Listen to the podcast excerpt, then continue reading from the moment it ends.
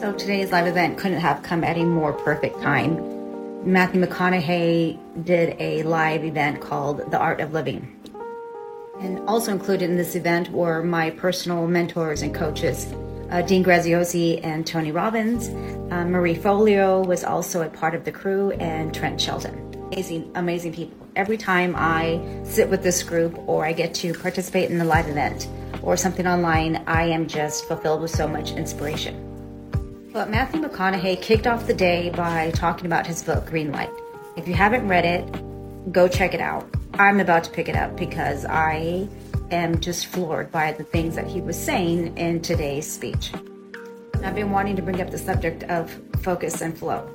Flow follows focus. But more importantly, what we focus on, we attract. We don't attract what we want, we attract what we are. I'm sure that you've heard this phrase before that our words hold power. What you think about, you create.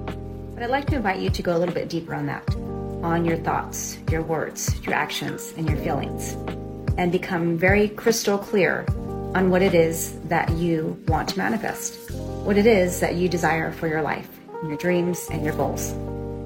Without clarity, our focus just goes out the window. There's just really no point. Our brain doesn't know the difference between reality and illusion.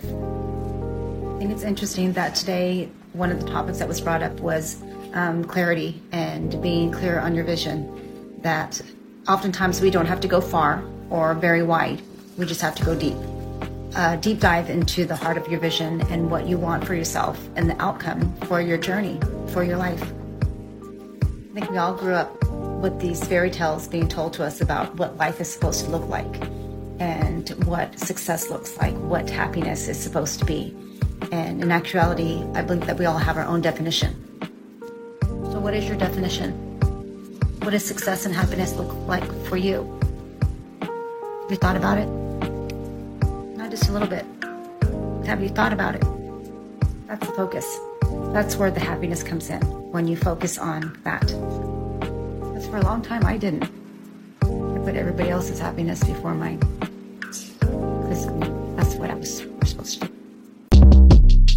Short Cast Club